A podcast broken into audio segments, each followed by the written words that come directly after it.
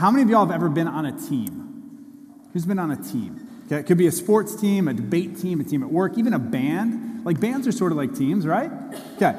So when you're on a team, you know this. When you're on a team, there's a certain way of life, a certain way of doing things that characterizes that particular team. Okay? And uh, you practice a certain way, you play a certain way. There's a style that characterizes your team. And that style shapes everything else you do. It shapes the way you act, the way you behave, the way you live, even outside of the team. And if you change teams and you join a different team, well, then that style, it changes. Right? A new team means a new coach and a new style. A new team means you're going to practice and play and act and live and behave in different kinds of ways. A new team means a new playbook and therefore a new way of life. We're preaching through 1 Corinthians. And the underlying logic of everything Paul is saying in this letter is that when you believe in Jesus, you join his team. And being on his team has massive implications for how you then live. To put it succinctly, Paul's ethics can be summed up like this Your belief in Jesus needs to shape your behavior. Your creed about Jesus needs to shape your conduct. Your position on Team Jesus needs to shape the way you live. Now, the problem in Corinth was that though these Christians were supposed to be on Team Jesus, they looked just like everybody else, and they looked like they were playing for a different team.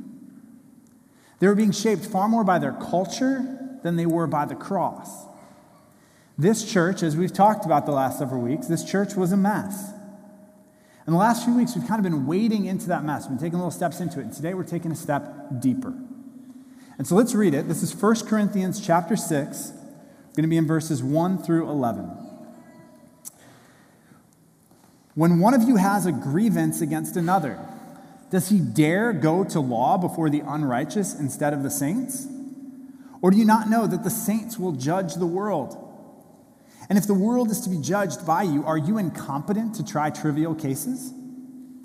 Do you not know that we are to judge angels? How much more then matters pertaining to this life? So if you have such cases, why do you lay them before those who have no standing in the church?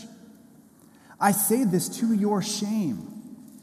Can it be that there is no one among you wise enough to settle a dispute between the brothers? But brother goes to law against brother, and that before unbelievers. To have lawsuits at all with one another is already a defeat for you. Why not rather suffer wrong? Why not rather be defrauded? But you yourselves wrong and defraud even your own brothers. Or do you not know that the unrighteous will not inherit the kingdom of God? Do not be deceived. Neither the sexually immoral, nor idolaters, nor adulterers, nor men who practice homosexuality, nor thieves, nor the greedy, nor drunkards, nor revilers, nor swindlers will inherit the kingdom of God. And such were some of you. But you were washed, you were sanctified, you were justified in the name of the Lord Jesus Christ and by the Spirit of our God. Father, we come to you this morning and we stand under your word to receive what you have to say. Would you give us eyes to see and ears to hear and hearts to receive what you're saying to us this morning? Pray in Jesus' name. Amen. So here is the mess in this passage. Christians are suing each other. And that is a problem. In verse 1, Paul asks a loaded question. When one of you has a grievance against another, does he dare go to law before the unrighteous instead of the saints? Now, if you don't know, the saints is our nickname on Team Jesus. Okay? In the Bible, if you're a believer in Christ, you're on the saints. That's who you are. And on Team Jesus, when you've got a problem with another saint, how do you settle it? What do you do? Well, for the Corinthian Christians, the answer was you go to a secular court of law and you file a lawsuit. You're taking each other to court, you're putting each other on Judge Judy. Now, it's important here to clarify what is and what is not happening. The issues in view here are civil issues, not criminal issues. So this is two Christians who have a conflict with one another. Paul speaks here of a grievance, he talks about matters pertaining to this life, he talks about a dispute between brothers and defrauding each other. So, what is in view here is some dispute over property or services rendered or damages suffered. It could be a business deal gone bad. It could be a disagreement over compensation. It could be uh, somebody borrowed something and just didn't give it back, right? It's something like that. That's kind of the range of issues we're looking at. And so, to be really clear, Paul is not saying here that Christians should never involve legal authorities in any matters. He's not saying that. Paul indicates elsewhere in places like Romans 13 that when a crime is involved, there's, there's government action that would be the right course of action to take. And so, for example, if a pastor in the church steals money from the church, going to the government and reporting that to the government is the right course of action to take. We ought to do that. Or if in the church you discover uh, sexual abuse or child abuse, we call the police, we report those things. Our pastors and those who serve in our children's ministry down the hall, we are mandatory reporters. And so if we see something, we say something. If we see a crime, we report it. Because the church does not cover up crimes. That's not what Paul is talking about here, okay? Understood? But what Paul is talking about is conflicts between Christians. And when two Christians have a conflict, we don't sue each other over it. Now, the world might do that. That might be their playbook. But when you're on Team Jesus, we have a different playbook for that situation. And our playbook, it comes from Jesus himself. Take a look at this. This is Matthew 18, verses 15 through 17. And in this passage, Jesus says this He says, If your brother or sister sins against you, if another Christian sins against you, go and tell him his fault between you and him alone. So, first step, you go and you talk one on one. You bring it to the person, you address it with the person directly. And if the person listens to you, you have gained your brother. So, so that's the goal right there. It's to restore the relationship, to bring the person back into a right relationship with you. But if he does not listen, take one or two others along with you. So bring a few trusted teammates along to help you work it out together. That every charge may be established by the evidence of two or three witnesses. If he refuses to listen to the witnesses, to the others who, who have background, who, who can back up the facts of the matter, if he refuses to listen, tell it to the church. So go to your church leadership. That's why we have pastors and elders. You can go to your deacons or others who have expertise in whatever the area is. You bring it to the broader church. And then, and only then, if you've gone through all of those steps, then if he refuses to listen, even to the church, let him be to you as a Gentile or a tax collector. So treat that person then as an outsider, as, an, as not a member of Team Jesus, because by his actions, he's displaying that he's not part of Team Jesus, okay? So this is Jesus' playbook for conflict resolution on Team Jesus. And if you're here today and you've got an issue with someone else in this room or some other Christian someplace else, this is the playbook. This is the way that you are, meant, you are supposed to resolve that issue. Okay? Now, the problem in Corinth was that these Christians were not following this playbook. Instead, they were suing each other. And what Paul does in the rest of this text is he gives three reasons why that was a problem. And right here, you know, I think for most of us, it's most of us here in this room, it's pretty unlikely that we're just like most of you are not sitting here today just contemplating how you can sue someone else, some other Christian. Like you're not just targeting that, that's not on your radar, right? Like this is not what you're thinking about. But y'all, the principles in this passage, the principles here are super relevant to all kinds of conflicts and problems we encounter in the church. And so check out these three reasons. The first reason we don't sue each other has to do with competency. In verses 2 through 6, Paul essentially says that lawsuits are dumb because Christians should be smart enough to figure this out in house. So, to make this point in verses 2 and 3, Paul asks a couple questions. He says, Do you not know that the saints will judge the world? And then he follows that up with, Do you not know that we are to judge angels? Now, right now, most of you are sitting there saying, Well, well Paul, actually, I did not know that.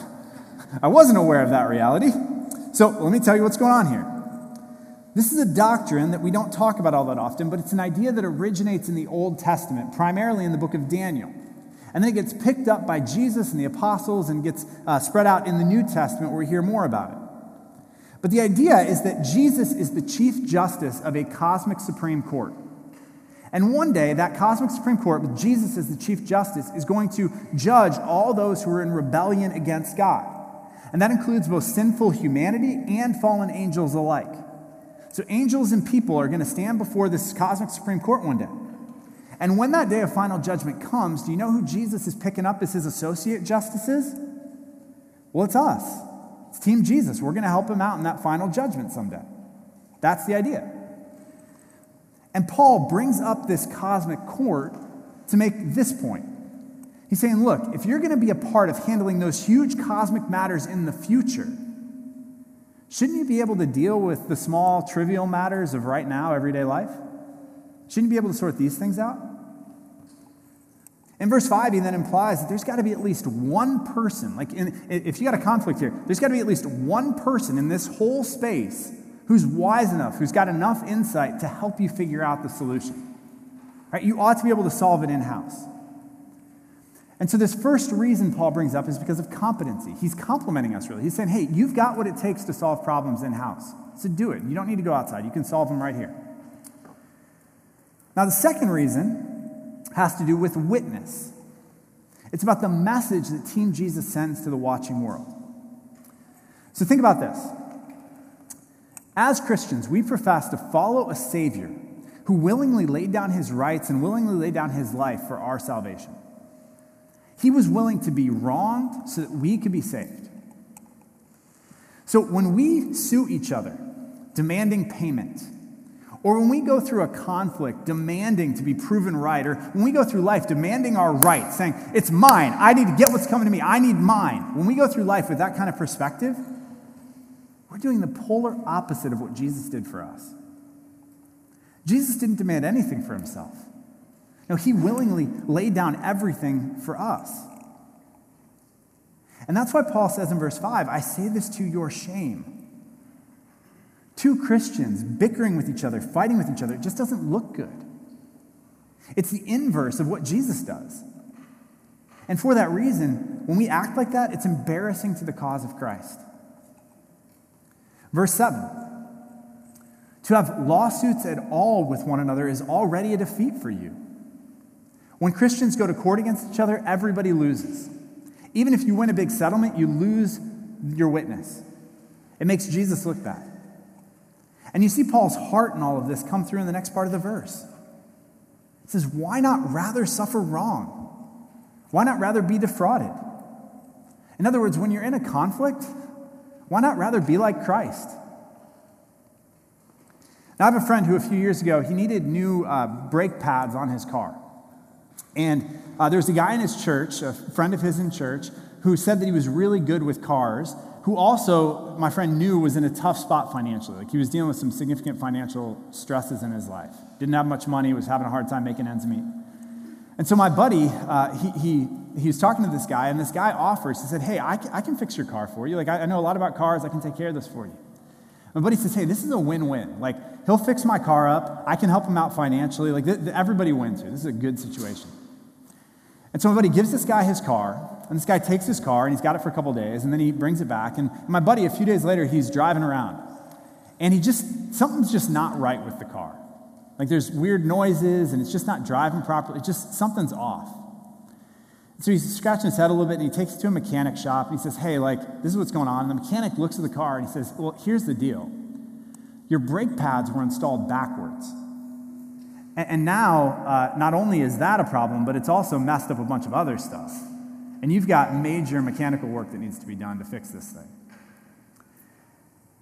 Now, if you were in that situation, if, if uh, a guy from church, if someone else had done that to your car and you had paid him good money to do it, how would you handle it? What would you do? Like, one option is you could go after the guy for all he's worth. You could go after him. You could say, hey, you messed up my car. You're going to pay for this. You're going to fix it. You're going to make it right. You could ruin him. And, and, and if he doesn't pay you, if he doesn't figure it out, like you could take him to court and you could sue him. You could do that, it would be within your rights. But my buddy, that's not what he did. What he did is he zoomed out and he thought about the bigger picture perspective. He thought about this brother in Christ who was in a tough spot financially, who, who made a sincere effort to try to help him out. And he thought about all that Jesus had done for him, how generous Jesus had been in his own life. And what he did in that moment at the mechanic shop is he laid down his rights and he pulled out his wallet and he paid the cost. He wrote a check and he paid the mechanic shop and he took care of it. And then he didn't say anything to the guy about it, he just let it go. You see, when you're in that kind of situation, you've got a choice to make. What do you care most about? Do you care most about being proven right or about laying down your rights? Do you care most about getting what you deserve or about giving others grace they don't deserve, the kind of grace that you've received? Do you care more about your reputation or about Jesus' reputation? What do you care most about? Lawsuits are a problem because your witness matters. And I'm not saying that if you're in a situation like that, that's what you have to do. I'm not saying that's, that's the rule book for you, but it's something you at least need to consider. It's something you need to consider. And that brings us to the third reason why lawsuits are problematic. And this third reason really elevates the matter. This last one is about eternity. In verse 8, Paul levels an accusation at the Corinthians. He says, But you yourselves wrong and defraud, even your own brothers.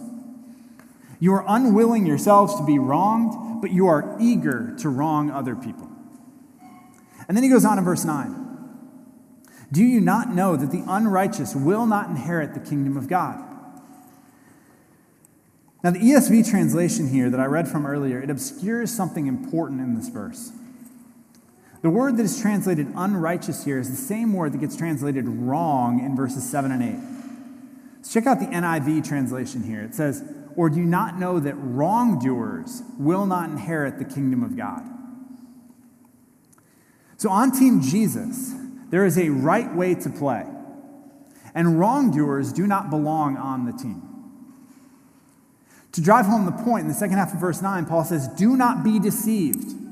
Don't fool yourself on this.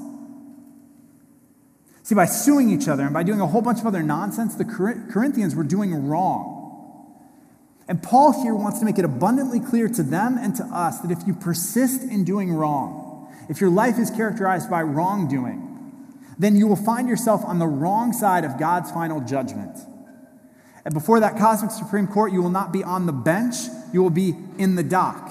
You will be the subject of the judgment. And then to be comprehensive, Paul proceeds to list out a series of examples of different types of wrongdoing that could exclude you from God's eternal team. These things he lists here, these are things that true Christians just don't do. These are plays that members of Team Jesus don't run. They're not part of our playbook. And Paul is warning us here that if we keep running these plays, we are in danger. There are in this list 10 items in the Greek. The first item is sexual immorality. As Phil mentioned last week, the Greek word here is porneia. It's where we get our word pornography. And it's kind of a junk drawer term for any kind of sexual activity that happens outside the context of a married man with his wife, a husband and a wife inside of marriage. And so this would include, porneia would include Everything from looking at pornography to masturbation to sexual fantasies to fooling around or hooking up or having sex with your boyfriend or your girlfriend or with your fiance. It's any kind of sexual activity except that which happens with your opposite sex spouse. That is porneia. Next is idolaters. Idolaters are people who worship any God except the true God of the Bible. These are people who put anything other than God first in their lives. That might be a physical idol, like something you actually literally bow down to and worship from another religion, or it might be something like your career, or your family, or money, or finances, or success, or fame. Anything that takes first place in your life other than God is idolatry. Paul goes on adulterers, these are married folks who have sex with someone other than their spouse, or unmarried folks who have sex with someone who has a spouse. Let's skip down to verse 10. Thieves. Thieves are people who take stuff that isn't theirs. Then the greedy. These are people who sue each other, people who always want more, people who never are satisfied with what they have. I need more clothes. I need more shoes. I need a nicer car. I need a bigger house. More, more, more. That's greed. Then drunkards, drinking every day or having a few too many on the weekend. Then revilers, those who lie about others. And finally, swindlers, people who cheat others to get what they want working under the table kind of deals, back alley ways of working around things, swindlers. And then look back at the end of verse 9. In English translations at the end of verse 9, there's a statement that has been frequently that has frequently been both misunderstood and misused by Christian and non-Christian interpreters alike. And I've saved it for last here because I want to take a minute to help us rightly understand it today. In the Greek, there are actually two terms here, but in English it reads simply men who practice homosexuality. Greek, like many languages, both ancient and modern, it had distinct terms for those who played the active and the passive roles when men had sex with other men. And Paul here is using both of those terms, malakoi and arsenokoitai. And the reason Paul uses those terms, both of them, is that he's, what he's saying is that men having sex with men in general no matter which part you're playing, no matter which role you're in, men having sex with men in general is wrong. It's an example of wrongdoing. Now, hear me on this. The problem here is the act of men having sex with men. This is not a condemnation of attractions per se. Attractions requires a much broader conversation, and that's why over the coming weeks we're creating some spaces to have some of that conversation.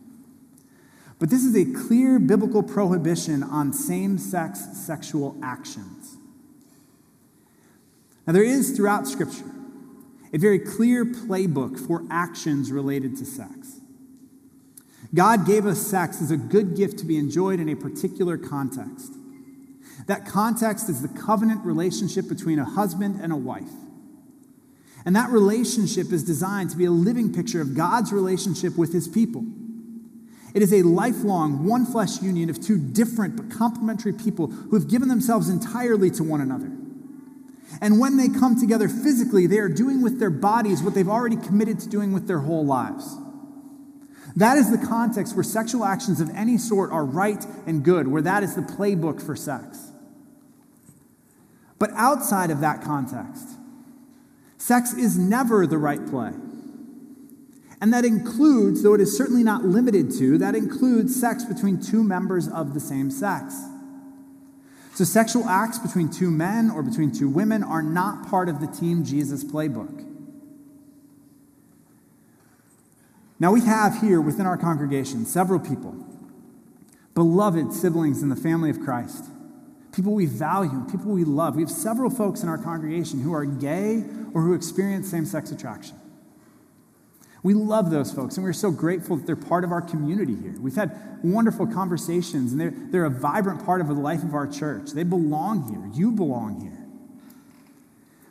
We also, in our church, we have many others who have other sexual desires that would fall outside the boundaries of what Scripture would call good and right. For many others of you sitting here today, you have desires for someone who's not your spouse. You have attractions to someone you're not married to. You have desire for multiple partners or for, for other kinds of sexual activity. You see, when it comes to sexuality, the truth is that all of us are broken. None of us is perfectly straight. None of us. And so when Paul includes men who have sex with men here in this list, he is doing so not to single out a special category of really bad sinners.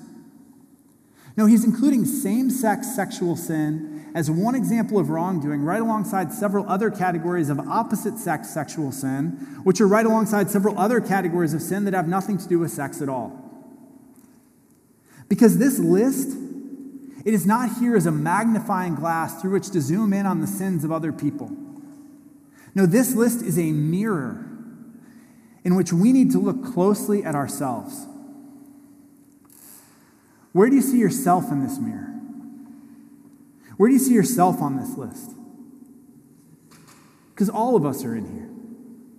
Every last one of us. All of us right now or at some point in our lives has been guilty of something on this list. And Paul's warning to all of us is that those who commit these actions on a persistent, ongoing basis, those for whom verses 9 and 10 are the playbook of your life, people who do these things, they will not spend eternity with God.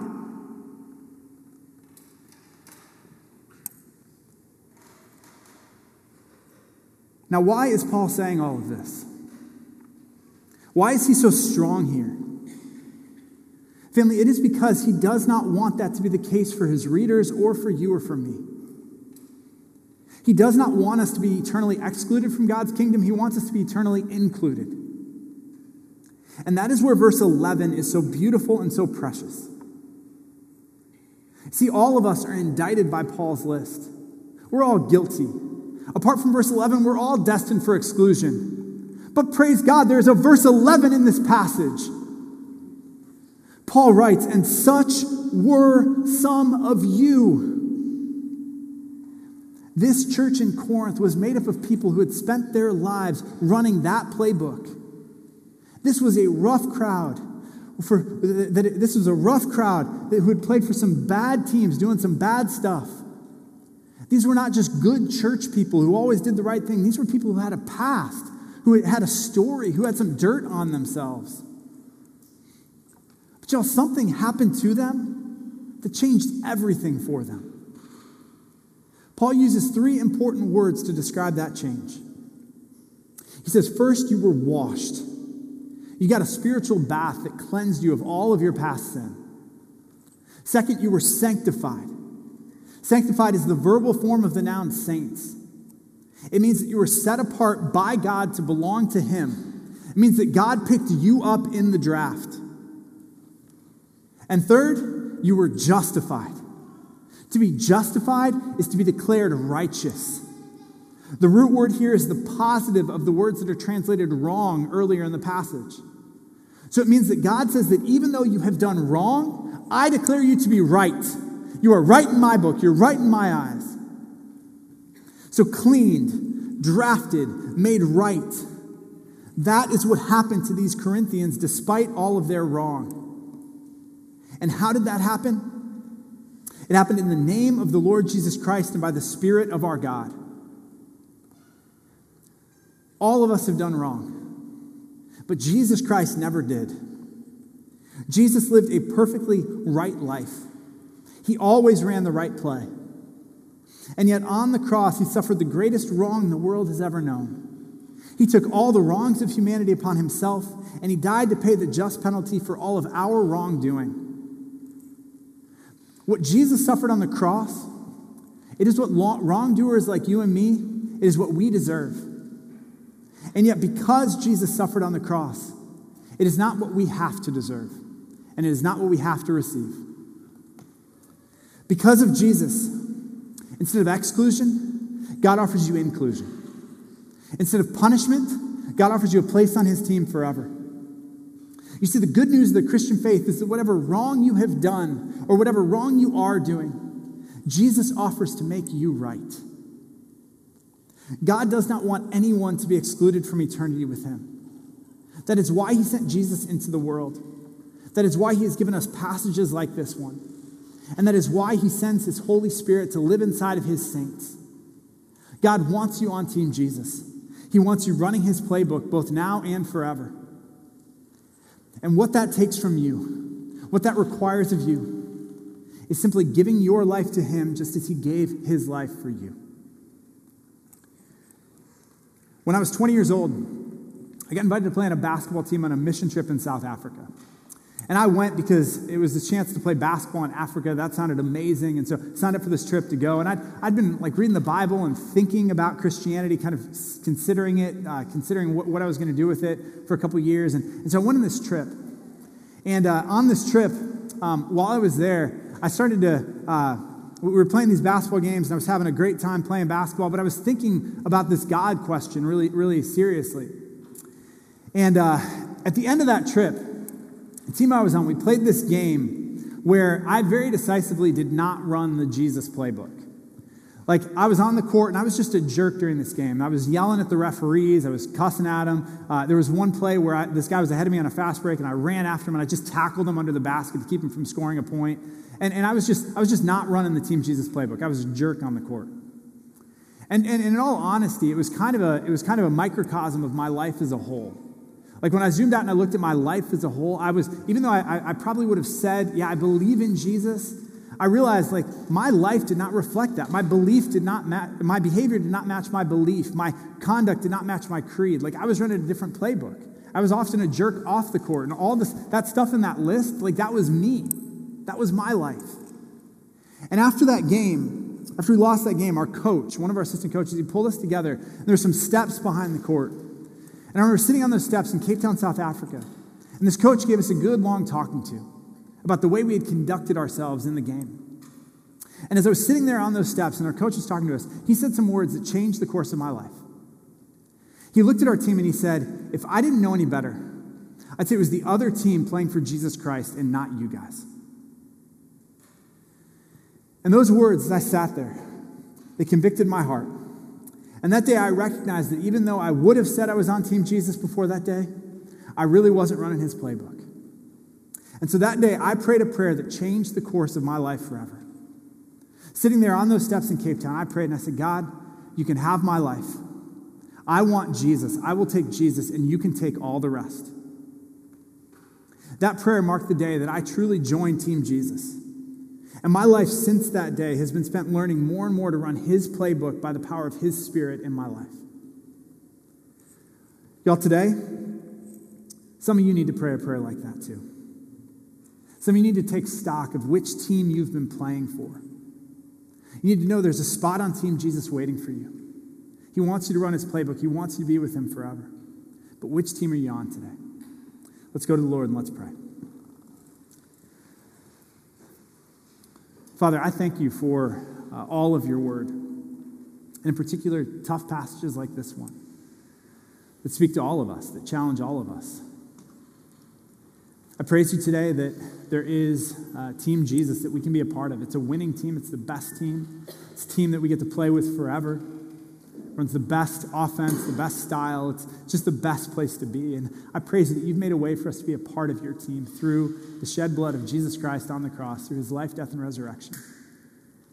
And God, I pray for us as a people. For those of us who say we're on your team, God, we run your playbook in our lives in every area, would we follow you and be faithful to you to run the plays you would have for us? For those of us who have not been doing that, would today be a wake up call? Would today be a day where, where, where there's just a recommitment, a turning back to you, to, to commit all of life to you, to run your plays? Where you uh, pray right now for those who are feeling some conviction, that they would come forward and they would even talk to somebody about it today. So we can help them as a team. We can come around and we can help them to get right, to start living right. And I pray for those who are here today who maybe, maybe are realizing, hey, I'm not really on Team Jesus. I haven't really been committed to Him. I haven't really been following Him. Would today be the day where that changes? And if that's you and you're listening right now, I'm just going to pray this prayer and I invite you to pray after me. Pray with me. God, I see my need for Jesus. I want Jesus. I'll take Jesus. And I give you the rest. I give you my life. It's in Jesus' name we pray. Amen.